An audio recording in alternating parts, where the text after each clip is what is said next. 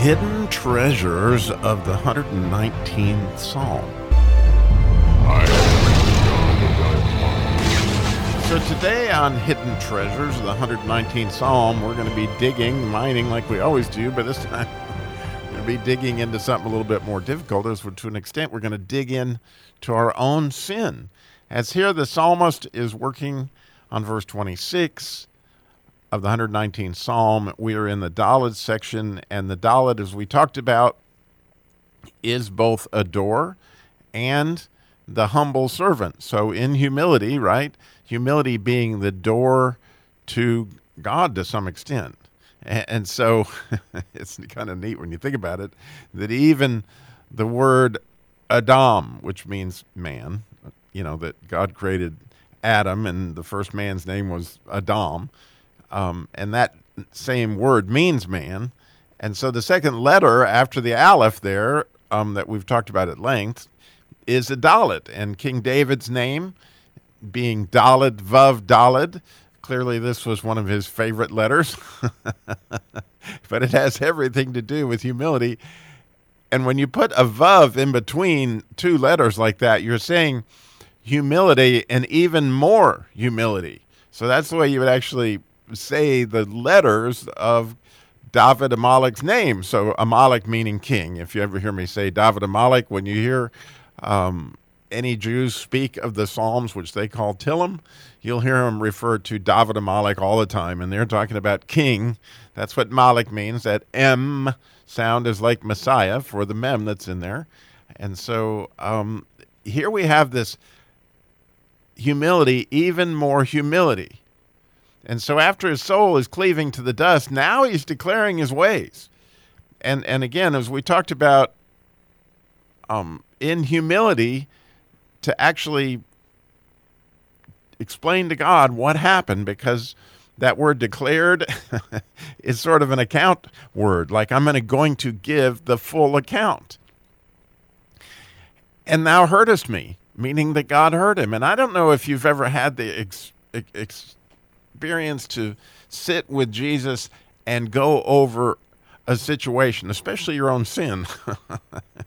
but it's an amazing thing that happens as you give this account to God that He will not only hear you, but He will respond and maybe show you some things that you had not seen in the account of your sin. Like, you know, one of the biggest sins of my life that I went through with God and gave Him my whole account. I have to tell you, it was an absolutely beautiful thing that he not only showed me where I needed to forgive some people that I hadn't forgiven, and and he showed me some agreements that I'd made with Satan that I that I was away that I really wasn't.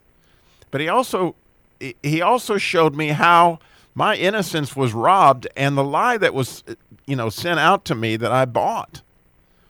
And, so by breaking these agreements, by actually going over the accounting is what David is talking about here. I'm going to sit here with Jesus and I'm going to give him an account of exactly what happened in this situation and ask for his interpretation. Because that's what it says. I've de- declared my ways and thou heardest me. Well, that word here, the way that that is, you know, translated in English, it seems that it, it's saying they just heard it. But the way that it actually is in the Hebrew is actually to give an answer. So, you know, it's a beautiful, I mean, just amazing if you've ever sat with Jesus and gone through a situation in your life that was particularly troubling, especially if it has to do with your own sin, and have him answer you. Have him give you interpretation of what actually happened to begin to unravel the mess that we've gotten ourselves into and clearly this has everything to do with humility like saying this is what this is where i went this is what i did and and give me your interpretation, Jesus.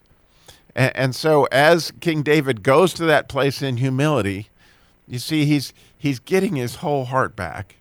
And so now that I've gotten to this place of cleansing, I'm prepared to learn better what are the statutes, right? Because that's the next thing that that David says after he's gone through this I have declared my ways and thou heardest me. he goes back to his heart, which is teach me those hard things.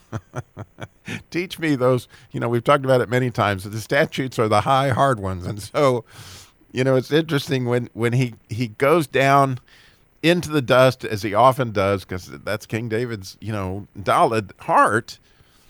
But but then it's beautiful how he rises up. Well, now show me the stuff. It's like when you think about King David going after Goliath. Here's one of the most humble of humble people looking God, I can't do this on my own, but now help me hit him. well, you know, that's what he's doing here when he's saying, you know, I have declared my ways and now has answered me. You know, we've had this session, you and me, God, and he certainly had some of those sessions. Um, now, teach me thy statutes, right? So that doesn't happen again. Right? Teach me this stuff that I don't understand so that I'll know, you know, the paths to take. I mean, it's an absolutely beautiful thing. And, you, you know, I really love as I am studying and studying, studying this, quite often the first verse in a section, like the first verse of, of Dalet, as we're talking about, has to do with the wisdom of the letter. And so the wisdom of Dalet, right, is to cleave unto the dust, right? That that's the wisdom. Or or you think about, you know, blessed are those who are undefiled in the way, the first verse of the Aleph section. And, and as you go, you see there's almost always wisdom in that first verse. Well, in the second verse is almost always understanding. So if we really understand, in my mind, if we really understand humility, then to go over and declare our ways with God seems like a really good thing to do.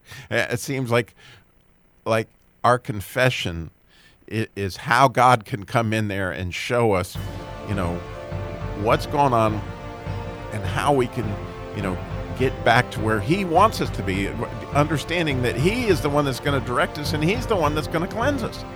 And then He's the one that's going to teach us His statutes. And so I hope you've enjoyed today as we have declared our ways and thou heardest us. Lord, teach us thy statutes.